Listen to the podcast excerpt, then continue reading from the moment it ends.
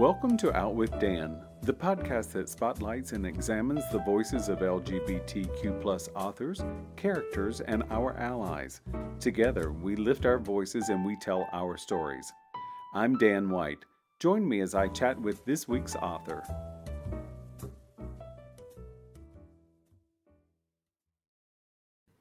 Hello and welcome back to Out with Dan. Today I'm excited to talk to Lev Rosen about Emmett. Hello, Lev. Hi, thanks for having me back. Oh, I'm very excited. I just love romance novels. Everybody that knows me knows I cry so easily. I'm such a sap for romance. this was so adorable. Um, in the notes, it says it's sort of a retelling of Emma. How did you come to that idea? Uh, well, I've always loved what Jane Austen said about Emma, which is that she wanted to write a character no one was going to like but her. And that is sort of a mentality I've tried to take with me into all my books.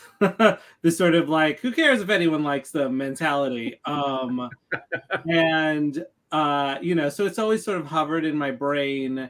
And the idea of maybe doing a retelling was there. But I have concerns about young adult romance. I always have, wherein I, I worry that it's sort of the the Disney problem where you're telling teenagers they can meet their forever person when they're 15 or whatever, and that feels like setting them up for heartbreak for sure. Um, but there was this uh, romance roundtable I did for Booklist, I want to say, uh, and, and Nicola Yoon was there uh, Sandhya Menon and A.R. Capetta. And we were just talking about romance. Um, and, uh, you know, I talked about that. I talked about how I worry about those endings.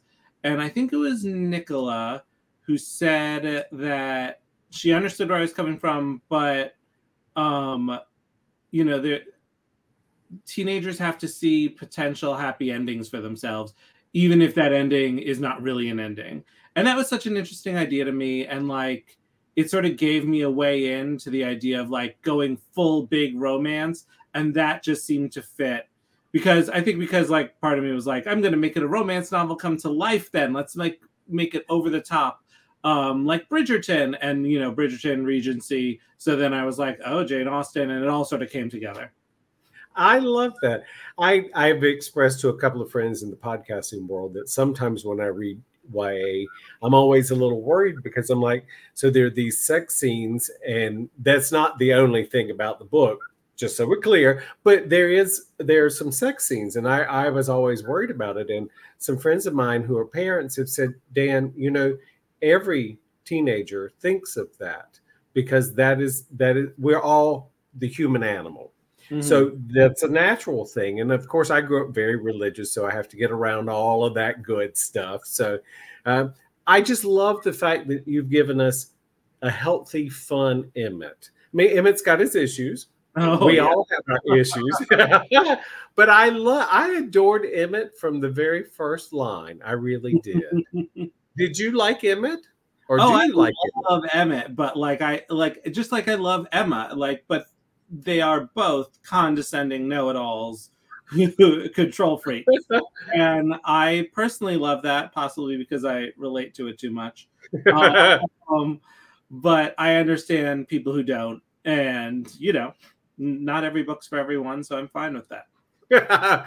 Well Lev, i will tell you that i i really thought oh shit i think Lev has been reading my diaries when he was writing them because I'm like, yeah, I I think I can always fix everything. And you know, the older I get, I mm-hmm. realize that that's just not the way it happens in real life, but I still give it a, a heave ho every now and then. yeah, no, I was definitely a condescending know it all in high school and probably still am today, but you know, have it a little more under control well, a nice thing about it I can say is at least we know exactly what our opinion is. We don't have to fish for it. so I'm like, if you ask me my opinion, I'm definitely going to tell you. So yeah, no, exactly. so uh, Emmett's dad, Henry, is he was so he was so fun to read and I wanted to hug him because I'm just like, I know, dude, you like you're about to run off the rails over here. That was a fun thing to see in a parent and child dynamic that it wasn't the child running off the rails. And I don't mean that in a bad way for Henry. He's gone through a lot, but um, I I really appreciate that. I thought that was a, a different side than we see often in books. Um, yeah, I mean, I think I definitely took in Emma. Uh, her father Henry is a bit of a hypochondriac. He's very obsessed with sort of healthy gruel and preventing drafts, and so I wanted to sort of modernize that. Uh, and so I made it, you know, antioxidants, and you know, you have to drink this green tea. but you know, I was looking at the text, and Emma's mother dies young, uh, and you know, and, and, when we read Regency books, I think part of us is sort of just like, well, sure, everyone was dying all the time back then, so that's normal. Um, but when I, you know, sort of look at the text, I was like, you know what? I wonder if that hypochondria is related to the death of his wife. And so I decided to to blend those together and make him sort of very worried about Emmett's health and everyone's health because of his wife's death and and the way that that wrecked him. And then Emmett, seeing the way it wrecked his father, sort of becomes wrecked in a different way. yeah, and you know, I think there again, you know, Emmett, um, he has these rules and uh, I might have made a few of those for myself over the years, you know, and they're always unattainable rules, whatever they are, and they oftentimes I think we think those rules are for our betterment when they probably are not. Mm-hmm. So yeah, but I love the fact that the rules Emmett makes for himself don't seem to apply to other people. He can't, he can't fall in love yet, but every he can match make with everyone. yeah, everyone. No, he's fine with other people making those choices. He thinks they're the bad choice, but he's not going to like prevent people from making those choices. He's going to try to make sure that they do it as well as possible.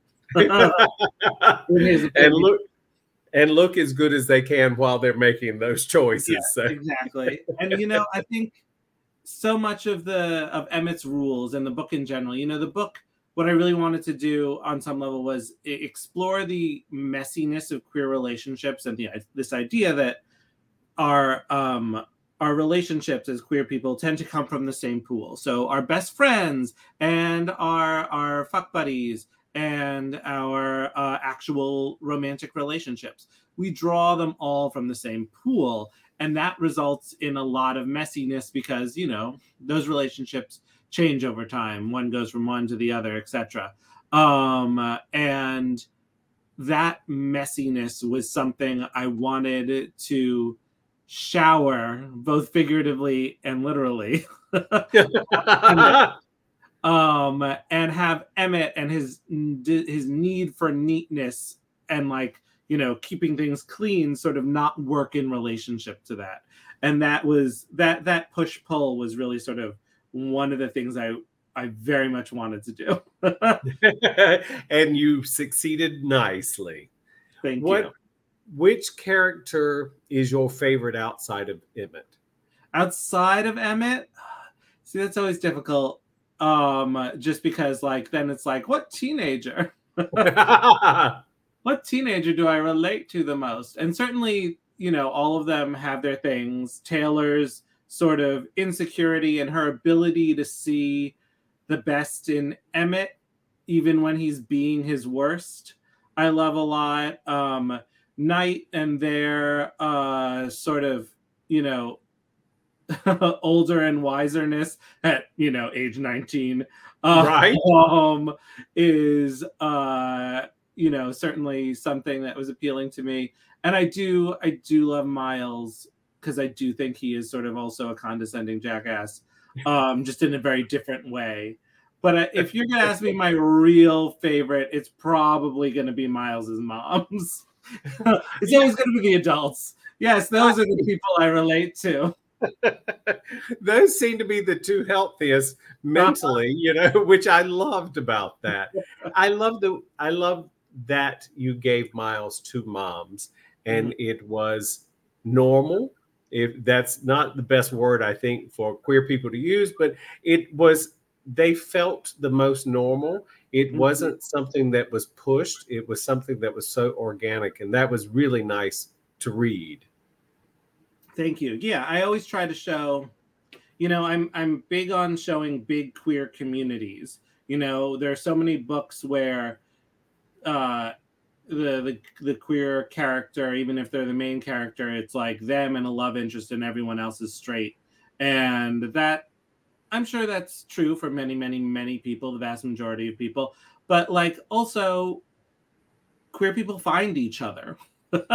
we all yes. find each other. We form these groups. We form these. So like to me, it makes more sense if queer people, all their close friends are queer because that's pretty much what my life is. You know, I have a few straight friends, but a lot of them are queer. And uh, I think queer families are something that we're seeing more of. And so showing that community uh, to me makes it, it more realistic in some ways than just having that one queer person. I agree. And I think that what I've seen, at least in my life, is there have been lots of these over the years. They're just becoming more represented today, and mm-hmm. that's a nice thing to see. Um, in in Miles's parents, they did have much more of a normal relationship. It's not what I always see in real life, but then there again, whose life is really just normal? We all yeah. have our own little quirks, thank goodness. and you have both Christmas and Hanukkah in this, so that's a fun yeah. thing. It's a little bit of a holiday book, uh, only very slightly. There is a scene where he like hides behind a giant candy cane, which and there is a giant winter carnival. Okay, maybe not slightly, maybe it's a little more than slightly. he's saying he's realizing as he's talking about. Um, uh, but yeah, uh, you know, I always try to have Jewish representation. Um, and uh, but my husband is uh uh, Christian, so I wanted to show that sort of mashup too. I like it. I, it's something I see a lot. I, have quite a few clients that are Jewish uh, in mm-hmm. my day job, and you know, at the office we usually have both a menorah and a Christmas tree. So it was one of those things that it was, it was really nice to see because I think it is as how I see life on an everyday basis. So that was fun. Yeah, that's our house too. So I wanted it to be Emmett's house. You know, I mean, not a Christmas tree because my husband says they make too much of a mess. But uh, um, we have we have a little statue. We ha- we hang have stockings. We have stockings in a menorah. There you go. there you go. I love it. I love it. Well, I love the fact that Emmett is such a matchmaker in this, and of course, the first person he goes to matchmake for is a person that he's having uh, friends with benefits for. And I, I, kept thinking to myself, you know, that's not going to work, right? it doesn't work that way. Yeah. I mean, you know, Emma is about a matchmaker. She's a matchmaker. She takes it upon herself to help this lesser girl, Harriet. And when I was looking at queering that, I was like, well, what's the the gayest version of that and the gayest version of that is someone trying to find their their friend with benefits a a genuine boyfriend because the friend with benefits is catching feelings. Like it's very messy. It's very gay. Yes it is. I can testify that I, I i might really understand exactly how that works. So like it just felt very like oh yeah that i could see a gay guy being like, "Oh, the guy I'm sleeping with casually is starting to catch feelings for me. I'm gonna find him a boyfriend instead." like it just feels so messy in a very specifically queer way. well, and I was going to say, at least he doesn't ghost him. But, you know, that was sort of one of the fun finds that when uh, John gets back from Paris, that he has, within reason, sort of ghosted uh, Andre because he's looking he assumes he'll never see him again. So yeah, I liked. I mean, so John Fairfax, our replacement for Jane Fairfax, the most perfect oh. in the world, um, is uh, off the page for almost the entire novel. You know, in Emma, uh, Jane shows up, and there's a lot more to that plot line. That okay. you know, Emma is such a long book. 100 pages in Emma. I reread it obviously before writing this. I swear there's 100 pages in Emma where it's just them being like, let's talk about riddles. Um, and so it's much longer. And I, I condensed a lot of things like Jane Fairfax's sort of secret relationship um, and John's secret relationship and the way that all comes together. Um, uh, but yeah, they they all everyone everyone gets their their significant other except one. but it, she she essentially is like, I don't want that. I'm gonna go. well, and you know, and so that was that was such a beautiful thing with that character that that character evolves but what we, the reader, learns is that character was a lot more evolved than we ever saw. Uh, mm-hmm. Uh, we see little little hints here and there, but that was really beautiful. And her interaction with Emmett towards the end of the book is just it was the right thing to do, if I can say so, because mm-hmm. I it was it really showed a growth in so many different ways, and I loved it. Thank you. Uh, yeah, I thought it was important because you know uh, uh, we're getting to spoiler territory. I don't want to spoil. Yeah, I, am just trying to be careful. um, but we see from Emmett's perspective so much of that character and the way he misjudges them and the way he sort of makes assumptions that he shouldn't. And at the very end, when we get their perspective on everything, it's like, oh God, you you weren't what Emmett thought this whole time. You were you were someone else. And the fact that Emmett gets to be wrong is always I love having Emmett be wrong. well, I think if he's ever going to be real and well rounded, he has to be a little wrong at some point. I, I mean, and he's we... wrong consistently throughout this book. That's the fun of it. yes. Well, but it's also I think that's the charm of Emmett, though mm-hmm. that you know, because he really, honestly, he is trying so darn hard to be helpful and to be nice and to be charitable. And he doesn't quite understand that he's missing the mark so many places. There's one character that he tries to set up here well doesn't try to set up harrison with he tries not to because mm-hmm. he's already decided that this character is beneath and yep. I don't think there's a human on earth that hasn't at some point thought another person was beneath them or where they should be. And it was it was nice to see that play out. Mm-hmm. I feel like we all have at some point like had a friend who was dating someone and we were like, oh no, no, no, you could do better. Mm-hmm.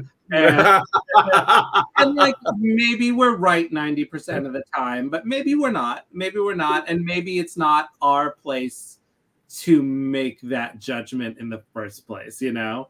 Uh, Absolutely. Because I think if we look at Henry, Emmett's dad, you know, we can never know what Henry really feels because if you haven't lost a spouse at an early age, you just simply can't know what that's like. Mm-hmm.